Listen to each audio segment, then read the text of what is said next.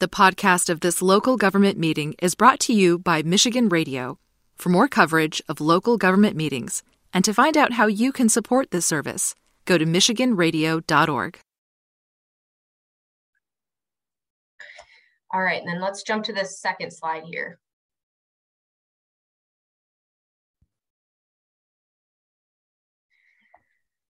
All right, just a few uh, meeting norms to get us started. Um, we please ask that everyone commit to learning and avoid speculation. Uh, so we encourage that you ask questions so we can explore the issues, issues together. Please remember the importance of rights and the dignity of others. With that, we ask that you critique ideas and not people, and that you're thoughtful about your language so this can be a comfortable and respectful uh, forum for all participants. And just a reminder that any sort of inappropriate written and or verbal comment or language including personal attacks and accusations, will result in the att attendee being removed from uh, today's meeting. Next slide, please.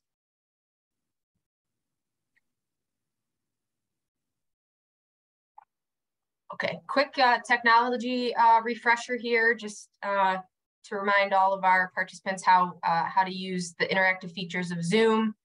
Um, from a computer, we ask that if uh, you're interested in, in asking a question or, or making a comment that you use the raise your hand feature. So you can do that by clicking the reactions button, which should be on the bottom of your screen on the toolkit there, on the toolbar there. Um, and go ahead and click the, the little raise your hand button. From a, if you're calling in from a phone, you can also raise your hand by selecting star nine. Um, and we will identify you by the last three digits of your phone number. Okay, so quick uh, demographics poll. This is not uh, a requirement, um, but it does help us uh, gain a better understanding of sort of uh, who we're connecting with and perhaps uh, who we're not and how we can improve our outreach strategy. So if you don't mind, uh, in a few minutes here, there'll be a, a, prompt survey that comes up on your screen. You just take a few minutes to complete that. That would be very helpful for us. so I'll give everyone just a few minutes here to complete that.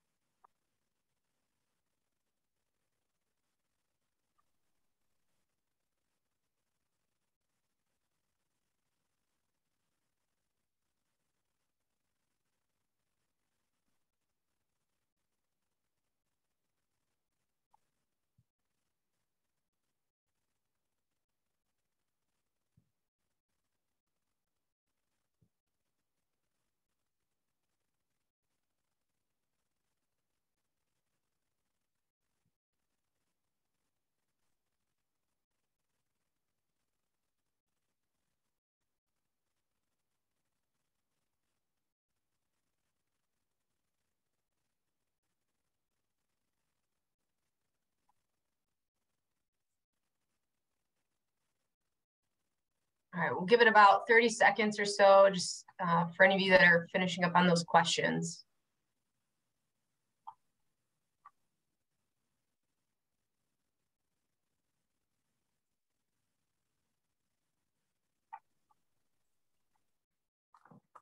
All right, perfect. Thank you so much for participating in that. Next slide, please, Carolyn. All right, we're gonna just take a few minutes here to, to have a little bit of a safety moment um, and remind everyone on the call the, uh, about the importance of having a family preparedness plan and building an emergency preparedness kit. Um, so what you see on the screen here is a, a, little emergency checklist of some materials that you should think about having for uh, having within your kit. So things like food and water, PPE, extra batteries, um, etc. The other thing I, I really want to point out here is uh, the information there on the bottom right, which talks about how to sign up for our A2 emergency alert system. Um, so you can do that by visiting washtenaw.org slash alerts. Um, you can register to receive uh, various types of alerts from weather alerts to traffic alerts um, to significant emergency alerts, right? So uh, this is the system that we would use if there's some sort of emergency uh, that will impact our, our community, our residents. We'll issue a message via text, email, or phone call to, to notify you. So highly encourage um, those that may be on the call today that are not registered for those that you please take a few moments to, to sign up for those. Next slide, please. Okay, and then we'll just, uh, we'll go ahead and go through uh, who's on the call today from a presenter and facilitator uh, side of things. Um, so uh, just to kind of recap from the city of Ann Arbor, I'm Sydney Parmenter, the emergency management coordinator, um, and I've been the, the city project manager on, on, uh, on the hazard mitigation plan update. Uh, Jerry, if you're on, do you mind introducing yourself? Hello, I'm Jerry Hancock. I'm the Stormwater and Floodplain Floodplain Coordinator in the Systems Planning Unit at the City. Right, and from the Stantec side, this is Carolyn Cunningham speaking. I'm the project manager. Got a few joining me today, including um, Christina Hurley, who will do the risk assessment, Kristen Hughes, who will do um, the mitigation strategy section, John Butcher, who um, is our planning and outreach lead, so he'll cover that information, and Matt Moy, who's helped us with GIS. Thanks, everybody. So we can now get into the meeting topic. We'll start with an agenda. So we've, we've gotten through our introductions and we just want to level set with the group in terms of what is this topic? What does hazard mitigation mean? Um, and then we'll talk about why are we why are we bothering to update this plan? Why is that important for, for the community? We'll review the planning process so you have some context as we go into some of the results that we found um, in terms of the outreach we've conducted, the risk assessment, and the mitigation strategy. And there are a few points where we're looking for your input on here, including um, the risk assessment, as well as the mitigation strategy and any sort of um, actions we might take to reduce risk. So be on the lookout for that. Um, in addition, please feel free to use the chat if you have questions or need clarifications. Um, we're a relatively small group, so I don't mind if you uh, need to come off mute to answer a question as well. So let's just start with what is hazard mitigation. If this is a new topic for you, hazard mitigation is any sustained action taken to reduce or eliminate the long-term risk to human life and property from hazards. So it's really, it's really what can we do to reduce the impacts of, of events, disaster events, um, or hazard events that impact our community.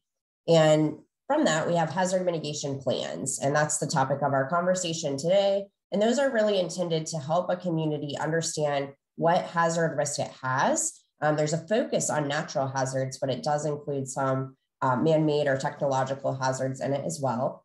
And then within those plans, we also, once we understand the risk, we work to develop strategies or actions to reduce that risk. And the intent there is really to break that disaster cycle and help our community be more resilient. So, in terms of why we're updating the plan, um, the community needs to have, Ann Arbor needs to have um, a plan in place, meaning it needs to be completed and approved by um, FEMA and even adopted by the city in order to meet the uh, requirements for hazard mitigation funding that comes from FEMA. That can be really substantial funding, and it is funding that the city has tapped into before. Um, in fact, there's funding for the Allen Creek Railroad berm that um, used several sources, including FEMA. And um, there's a number of other benefits to the plan, such as um, CRS, and that stands for the Community Rating System. You see it there. But that's a great program that's voluntary, but the city participates in it in order to um, allow residents to receive a discount on their flood insurance premiums. Excuse me. There's also a number of benefits in terms of us integrating with other plans and efforts. If you're familiar with some of the other efforts going on, like the A2ZERO plan, um, we've had representatives from that plan as part of our planning process and have made sure that we're aligning our content and strategies with that as well. Um, and certainly as we update the plan, which is gets updated every five years, we're always looking to iteratively improve it. Um, there's some focus on this update in terms of um, climate change impacts, making that a little bit more robust and pronounced throughout the plan, as well as integrating equity. And we've done that through more robust engagement and an engagement um, working group that we've stood up. We're also working to have a much more actionable plan. These plans are meant to be visionary, so they have a longer lead time, but um, there's strategies we can also put in place to make sure that we're seeing those successes in the near term as well. Okay, so let's talk a little bit about the planning process when we're developing a hazard mitigation plan. These are kind of four big buckets that we tend to think of. Um, this comes from FEMA guidance where we talk about organizing resources, which just means we're pulling together the planning team, we're collecting data, um, we're thinking about how to engage the public, and that kind of happens throughout this entire planning process. And once we kind of have that groundwork set, we can go into assessing our risk. And this is a big part of it, as we, as I mentioned, that understanding risk to both natural and technological hazards is a big component of this plan. Um, and that includes, of course, um, future hazards or climate change impacts that are included. Um, with that information, as well as a number of other sources that we'll talk about, things like what are the um, what are the city's capabilities to advance um, hazard mitigation or risk reduction, and what are those hotspots in terms of risk, we can then begin to develop um, the mitigation action plan. So developing that plan, the actions are kind of the heart of it, um, the heart of the mitigation plan in terms of what actions will we take um, near term and long term to reduce our risk. And then um, once we've got that plan developed, we are able to then adopt it and then move to implement it.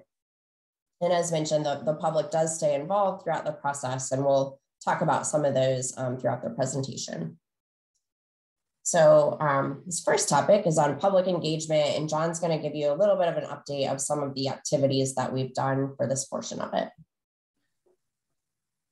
All right, so hopefully you all have seen a lot of the activities that, that we've uh, conducted so far to uh, engage the public in, the, in this plan. Um, obviously, you've seen at least one item because you're here tonight, so thank you very much for that. Um, we did have a kickoff meeting uh, a few months ago. Uh, we also have our social pinpoint website, which you can access from the uh, City of Ann Arbor site. Uh, but we encourage you to go there and um, take a look at the information there. But also, we have a way for you to give us your ideas, and we will have a way for you to give feedback on the material that we cover uh, tonight. Um, we also put out a survey early on, and hopefully, all of you took that. And I'm going to go over a few highlights of the survey results in just a minute. Meeting number two is tonight, and uh, later on, we're going to ask you for some input on some of the mitigation actions. And then coming up in uh, in in another uh, few weeks, we will have an opportunity for you all to review the plan and provide feedback to uh, the city on the on the, the entire plan.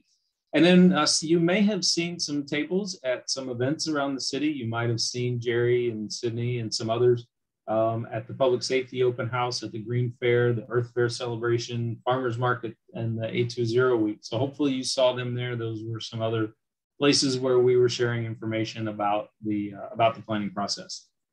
So yeah, we can go to the next one. Um, so we had a lot of people fill out the survey this time. Last time we did this plan, we only had 113 respondents, but this time we jumped all the way up to 301.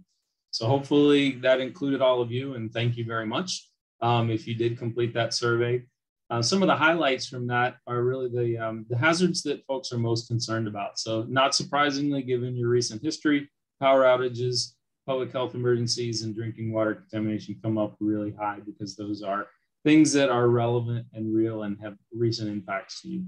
Um, looking at climate threats that you all are most concerned about, um, not surprisingly, more uh, extreme and frequent rainfall events and in extreme, increased heat wave intensity uh, rose to the top as well. The next one, please. Um, so then we had 197 people who filled out the survey give us some ideas for what two actions that they thought were the most um, important for the city to take. And so went through all of those and, and kind of grouped them into categories. And, and these are the categories that came out of those, um, those actions. And so when we talk about protection infrastructure improvements, those for the most part, had to deal with uh, flooding, stormwater flooding, riverine flooding, um, as well as uh, the dams that you have in the city. Um, power grid obviously came up a lot because of your recent power outages.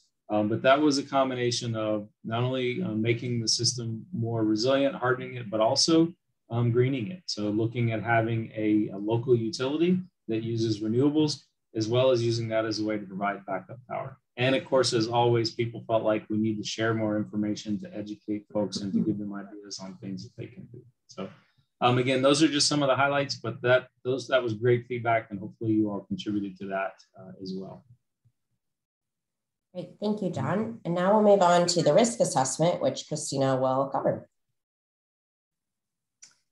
Hey everyone, thanks Caroline. Um, so as Caroline said, I'm going to share some results from the risk assessment with you all today. Um, just to give you a little background on um, how the risk assessment fits into the overall plan. So we create a hazard profile for each identified hazard, and that profile includes things like a description, um, location of the hazard, the probability of it occurring, um, its severity or like its intensity, and as well as like potential impacts and consequences. Um, and for this plan update, we identified 13 natural and 10 um, either technological or human caused hazards. And then today I'm just going to go over a few uh, key findings. So I won't address every every hazard that we went over. So if there's um, a question regarding a specific hazard that you might have, feel free to come off mute or um, drop that question in the chat and we can get it addressed for you. Um, and then just a reminder that you will have the chance to review the entire risk assessment and, and all of the results in its entirety um, during the plan review period. All right, so um, touching on a few of these key findings, I think one of the, the first and foremost one that I wanted to touch on is um, increasing temperatures and heat waves. So again, um, we know that Ann Arbor is getting, getting a lot warmer. Um, and just some of the highlights to maybe point out are that um, there's the potential for up to 60 additional uh, days over 90 degrees by the end of century. So uh, currently about that's about 22 days per year, and that'll be up to about 80 days per year um, by end of century. And just gonna put that in perspective, that's up to about 22% of the entire year being made up of days over 90 degrees. So, so that's pretty significant. Um, there's also a projected change in the number of heat waves that Ann Arbor experiences. So um, we define heat waves as three or more consecutive days with temperatures above 86 degrees.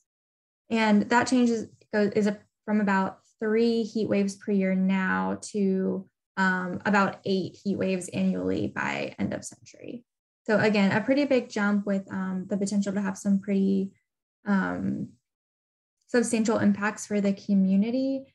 And um, that's something that the National Climate Assessment, which is um, put forth every few years for, um, for the country as a whole, but they kind of focus on regions. Um, they've identified the Midwest as being particularly vulnerable to extreme heat relative to other regions. And not just because of the, the increases that I just shared, but also just because of um, is preparedness and having to deal with with um, extreme temperatures in the past. So you think of regions like the southeast, um, they might be a little bit better equipped, maybe have more AC and more um, measures in place to deal with it, where the Midwest may not have that. So they do um, single out the Midwest as having the uh, largest increase in temperature-related premature deaths. So that again, it's something to to think about when we think about what type of adaptation measures we might want to think about in the future. Um, there's also kind of hand in hand with those increasing temperatures is the uh, potential or projected increase in storm activity. So um, there are, are models that show that Ann Arbor will increase will experience both um, an increase in severe thunderstorms and then along with that just a longer thunderstorm season. So you think we've got those higher heat days, kind of those summer temperatures that are beginning earlier, extending later, and then along with that, we've got those um, that thunderstorm activity. And then to go along with that, we see that um, Tornado Alley is, is shifting east. So, um, and that's been observed rather than projected. So it, it is kind of thought to, um, to continue over, you know, over time and into the future. But over the last 40 years, um, it's been observed that um, more tornadoes are happening in the Southeast and the Midwest um, than there used to be. And there's actually a lower frequency occurring in Texas and the Great Plains, which is typically um, identified as what's called Tornado Alley. And you can see that on the map here. So um, anything in blue is where they're experiencing a decrease in um, tornado frequency. Then anything in this like red, orange, and yellow is experiencing an increase. And you can see Michigan and, and Ann Arbor as well as included in that. Um, so then the next um, kind of key finding I wanted to touch on is increased um, vulnerability to power outages. So I think John mentioned, you know, that was a, a pretty big concern during um, in the survey results. Um, you know, you all also experienced a, um, a pretty significant power outage event last August.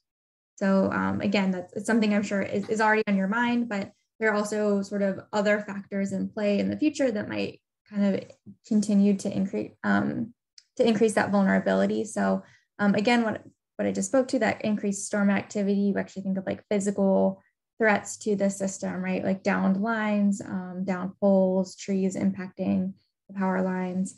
Um, and then there's also just um, the potential threat from increased demand. So we think about like electrification to the system, which is a great strategy to um, help reduce your, your greenhouse gas emissions, but also puts additional strain on the um, on the grid, right? So we think about those shifts from things like natural gas to um, to electricity, and then also shifts from like fuel and gasoline to electric vehicles. Um, that just puts again a, an increased strain on the grid if the demand or if the supply is not there to meet it. Um, and this graph that's shown here, I won't go um, too deep into it. It is pulled from the A2ZERO plan. If you are interested, I highly recommend checking it out if you haven't already. But it just sort of um, exemplifies some of those like increased um, demands that the city will see on electricity in the futures from things like EV and then what they call like a fuel switch to those um, sort of less clean fuel sources to electricity. And then in addition to that, there's also just increased, oh, if you could go back one, um, just the demand for um, cooling as those temperatures increase, as well as demand from just population and economic growth. Um, so I also wanted to talk about just increased vulnerability to the city's tree canopy. So again, I know that's a, a big part of sort of the, the Ann Arbor identity. It also provides um, some relief from the urban heat island effect within the city and helps the city kind of stay a little, a little healthier, provides those recreational opportunities. But with things like warmer winters um, and then just warmer temperatures in general, you have both the potential for um, pests to survive the winter. So we think about those like native pests that are already there. And then also the potential for new pests to enter to the area as um, temperatures increase and species that otherwise wouldn't thrive there can now um, can now thrive. And so, and then you also might have heat stress on the trees themselves. When you think about these trees that are are heat stressed and then uh, maybe not quite accustomed to you know the, the new temperatures that they're experiencing combined with those pests um, you could have weaker trees that either die or um, can be knocked down more easily during storm activity um, so you think about those kind of again those combined factors just weakening the um, the resilience of the tree canopy itself um, and then the next um, key finding that I wanted to discuss is more of a, um, not so much a change or an addition to this plan iteration. So in the last plan in 2017, we did um, address water contamination to a certain extent, but we've actually included it as its own um, separate hazard within this plan this time around. And there's a few um, specific sources that we kind of uh, looked at and addressed throughout that hazard profile. So one being uh, water main breaks. So I know that you guys had a, a, pretty significant water main break in June of 2021 that resulted in a, a two-day boil water advisory. So this happens when uh, bacteria can enter into the water system through that break. So, and that's what this picture here shows is where you can see the, um, the collapse in a few parts of the street from the, the main break. Um, another potential source of water contamination are um, sewage overflows. So um, an example would be in July of last year, you all had a 25,000 gallon um, sewage overflow during an extreme rainfall event. And fortunately, during this event, it um, none of that sewage entered into waterways, but it shows that there could be potential in the future if there's an overflow near a waterway um, for that contamination to occur. And um, we also see this as extreme rainfall events are projected to increase in both frequency and severity in the future, which we'll touch a bit on on the next slide. But the last um, sort of potential uh, water pollution, contamination um, theme we looked at is just general kind of water pollution think from things like the dioxin plume and then also just hazardous materials releases. Um, and then the, the last um, sort of hazard I wanted to touch on a little bit today would be flood risk. So that's um, probably one of the more significant natural hazards that the city faces. So we looked at um, a few different types of flood risk. So one is riverine flooding, and that occurs when um, the banks themselves actually rise out, the waters rise out of the riverbanks um, and then flood the surrounding area. And to, to look at risk from that, we mapped both um, floodplain data from FEMA. So you think about like the National Flood Insurance Program, they um, the map the 100 year floodplain. And then um, Ann Arbor also has a local model that ma- also maps the 100 year flood, floodplain. So we use both of those because they're they're significant um, and similar in in a few ways, but they do differ a little bit. And you can kind of see it on this map, but we do have a another map we can jump into and um, zoom in in more detail, and we'll pull that up in a second here. But just to go over um, just some kind of basic risk results would be um, so we we overlaid these flooding layers with um, with structures and then with identified critical facilities, we found that there are about 750 structures in these um, 100 year floodplain areas, and then as well as eight identified critical facilities. So um, some of those include the dams, which are to be expected since they're um, you know on the water. Then also a few facilities like the, the Kellogg Ice Center, um, the ice arena, um, a middle school, and then a few um, Ann Arbor Housing Commission properties. And then in addition to that uh, riverine risk, we also have what we call like pluvial risk or, or urban flooding. And that's generally caused by things like extreme rainfall when the drainage system can't keep up with that rainfall and can't convey it off of properties fast enough. So again, when that stormwater system gets overwhelmed, um, there's the potential for things like sanitary, sanitary sewer system overflows or sewer backups. Um, and then also things like roadway flooding and basement flooding. Um, and I, I, think a good example that shows the risk the city faces from these types of, event, of events are um, the June 2021 flood event that you all had, where um, it was a, a 24 hour, 100 year storm. I think you guys got about five inches of rainfall. And that did exceed the design standards of the city's stormwater system. Um, so caused flooding throughout the city. And you guys actually had a federally declared disaster from that. And, and that's just something that exemplifies what the city could experience more and more into the future as um, both the intensity and the fr- frequency of extreme rainfalls are expected to increase. So, um, for example, like right now, a one day average maximum rainfall event in Ann Arbor might be about 1.6 inches, and that's projected to increase to about 1.9 inches by um, by the 2080s, which which might not seem like a, a huge increase, but relative um, to if you think about we're already having these events that where the um, the storm system gets overwhelmed, we think about like increasing um, that intensity in the future, um, just will have a larger impact. And, and then also just the frequency of the rainfall events. So um, looking at a rainfall event where about one um, one and a quarter inch falls, so that's I think defined as a 50 year storm for the area. Um, that such storm is projected to increase from about two days um, a year currently, and that that's predicted to double by the 2080s to about four days per year. So again, a pretty significant increase in the future and just the, the number of these events.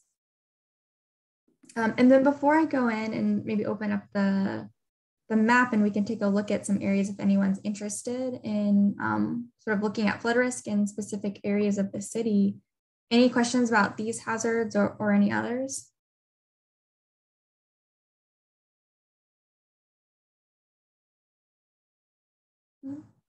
Okay, well, um, I think we're doing okay on time. Um, I think we can pull up the map here.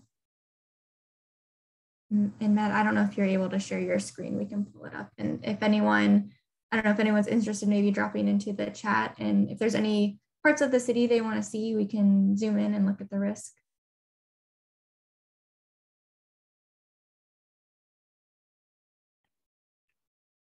Are you able to see my screen, everyone? Yes, thank you. Okay. Um, and just to kind of orient you all really quickly here. So um, we've got our, our flood areas in blue and blue, yellow, and orange. So this darker blue is what's, what's called the FEMA floodway. I mean, that's really where like you've got kind of flowing water um, and then we've got our floodplain in this lighter blue, the, one, the FEMA 100 year floodplain. Um, and then our local flood model is in this yellow. And then the cross hatching shows the FEMA um, 500 year floodplain. So you can see, I mean, it, it kind of makes sense with the, the, Huron River.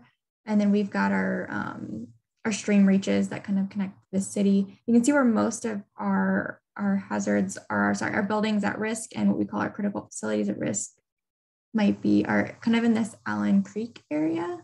So you can see um, in red, we've got our, our structures at risk.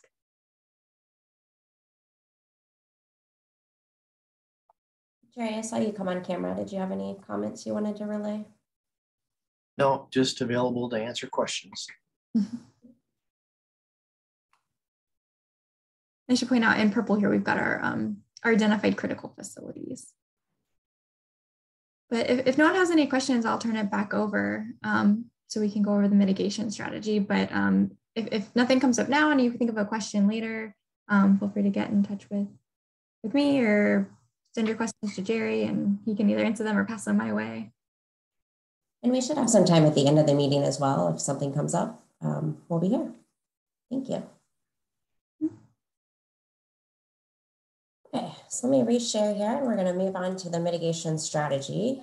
Um, Kristen will be presenting that. Thank you, Caroline. My name is Kristen Hughes and I will be providing an overview of the mitigation strategy. So the mitigation strategy has two main components, the goals, which are the guiding principles or broad statements that are consistent with the mitigation actions in the plan, um, and then the action plan is the other component, which includes the mitigation actions, which are the activities that have been identified to reduce risks from the identified hazards. So to date, we've reviewed and updated the goals, and we will go over those on the next slide. Um, and then we've also reviewed the actions from the 2017 plan and identified those that have been completed or um, will be carried over into this plan but refined. We've also created new actions and the data for the new actions has come from public input. So the public survey played a role, um, meetings, as well as the information provided in social pinpoint. We've also been working with the steering committee and the TAC um, and had interviews with departments to have further discussions about um, opportunities and needs. There was also a capability assessment that was performed, and the results from that have helped inform the mitigation strategy. And the capability assessment is looking at the resources available to the city and other agencies to implement these actions. Um, the risk assessment, which Christina just provided an overview, um, helped inform the action plan and then other plans were also reviewed. So once we develop the actions, they are prioritized and I will go over that process um, later in this section. And the resulting product is a comprehensive action plan that will have the actions prioritized. So briefly, I will go over the 2022 hazard mitigation plan goals since they may be new to some on the call. Um, the first goal is to utilize personal experiences and sciences to inform strategies and decision making to increase resilience. the second identified goal is to develop tailored solutions that result in community members being equitably represented and protected from hazards, focusing on those that are most vulnerable to hazards and climate change.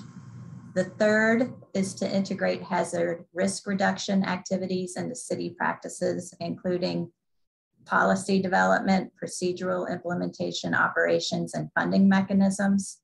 The fourth goal is to expand and enhance partnerships between government, businesses, the public, and community partners to foster more effective mitigation action and build community resilience. And the fifth is to promote public awareness of hazard risk and mitigation actions and sustain public engagement through community champions.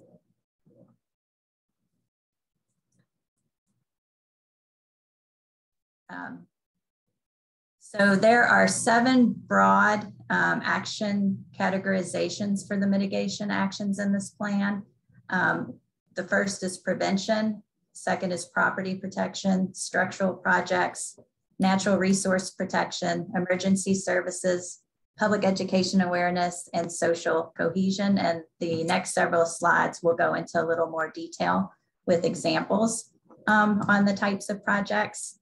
So prevention is administrative or regulatory actions that influence the way that land is developed and buildings are built. So examples can include planning and zoning, uh, building codes, open space preservation, and floodplain regulations. The next, property protection, are typically actions that involve the modification of existing buildings to protect them from a hazard or remove them from a hazard area. Um, examples can include acquisitions, um, relocations, elevating a structural retrofits. So an example of a retrofit, um, you may from time to time see air conditioners elevated and flooding in areas where it floods um, and storm shutters are another example. Structural projects can include, uh, or structural projects or actions that are intended to lessen the impact of a hazard by modifying the natural progression of the hazard. So examples can include dams, levees, um, detention or retention basins, channel modifications, retaining walls, and storm sewers. Natural resource protection projects are actions um, that in addition to minimizing the impact of a hazard, also preserve or restore the functions of natural systems. So um, examples include floodplain protection, habitat preservation, slope stabilization, riparian buffers, and forest management.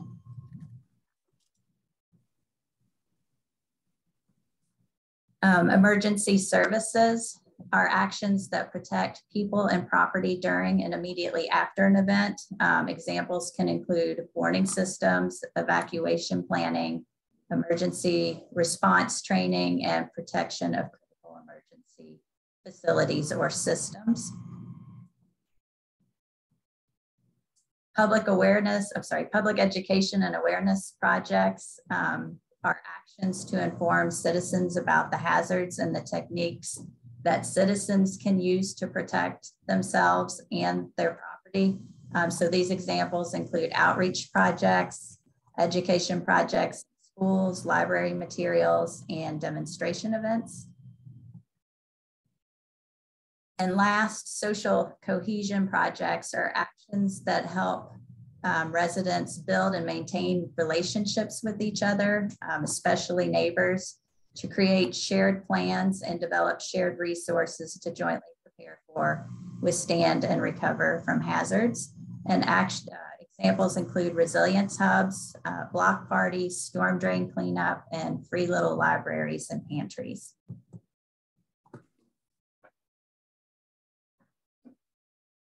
Um, so as I mentioned earlier, um, the city has developed a prioritization process for the mitigation actions, um, and there are seven criteria that were included in the prioritization process.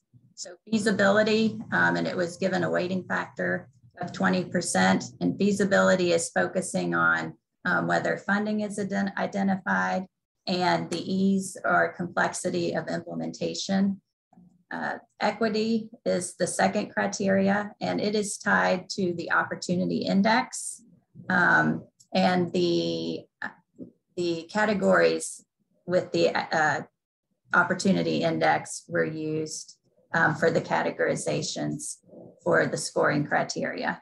Climate resilience um, considers the action's impact on the ability to bounce forward from um, an event. So the classifications here were um, very high um, and whether it provides multiple events for climate resilience, including greenhouse gas or adaptive measures and high um, was whether it provided one benefit and then moderate, um, it provided limited benefits and then low, it did not provide any. Next, we included public input into the prioritization. So um, we considered the project type. There was a question on the public survey regarding um, the types of projects that the public found important. So based on those results, we um, identified the scoring criteria and you will see those on the slide. And then also um, the public identified their hazards of greatest concern. So um, we included those in the scoring criteria.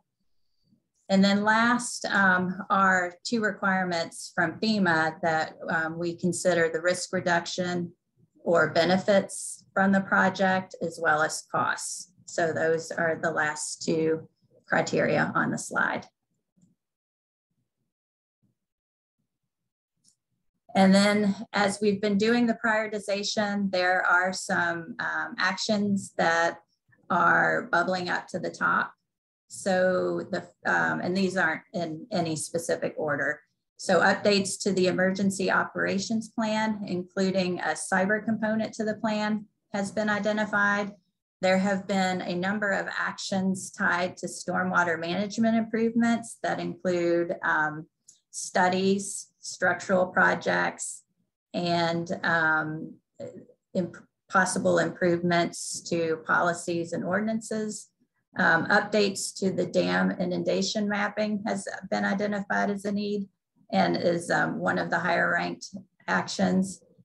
Communication and engaging with vulnerable populations um, in disaster in mitigation and disaster preparedness and planning has been identified and there are several actions related to that. Public education and outreach programs um, were identified, CRS planning, so uh, doing additional CRS activities, um, which will also improve the score for the city, including climate change impacts and vulnerability assessments, and then resilience hub and back, I'm sorry, resilience hubs and backup power for city owned housing communities.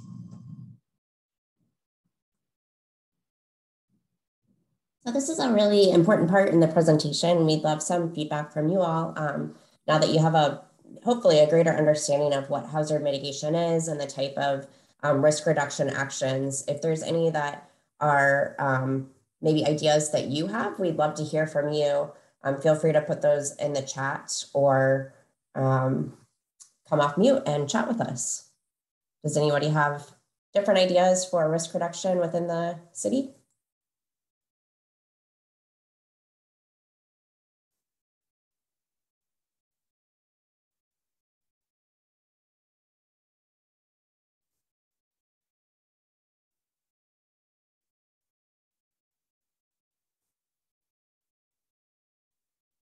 Right. Well, we'll keep moving along then. We're about finished with the presentation, but um, we, will, we will stay a little bit after in case you'd rather um, chat with a smaller group. So in terms of next steps, so that this plan is still active. We're still in the process of writing it, but it has a, it's quickly coming to an end. So we will be able to release that draft to the public in July. So um, look for that next month. It'll get posted and um, we'll post it to social pinpoint, but of course that'll be linked through the typical channels, the same channels that um, you received the notification for this meeting to register for it. Um, you'll you'll see it through those same channels to be able to review the plan, take a look at the whole thing. Um, they're quite large, actually. They can be several hundred pages, um, mostly due to the risk assessment. There's a lot of really good information and um, sometimes quite technical information in there that's um, designed to help the city. But that action plan again is really important and something we want to make sure that the, the public agrees with and has input on. And then um, lastly, this this will actually occur like more likely in October rather than September. But once FEMA um, provides the final approval on the draft plan, the city will be able to adopt that and they'll do that via a city council meeting. So that'll be the last step. And then the plan will be in good shape and up to date for five more years. So with that, that concludes our meeting. Um, we'll stay on the line in case anybody has questions or comments that they'd like to relay to us. Thank you all so much for your time in coming and I hope you have a great evening.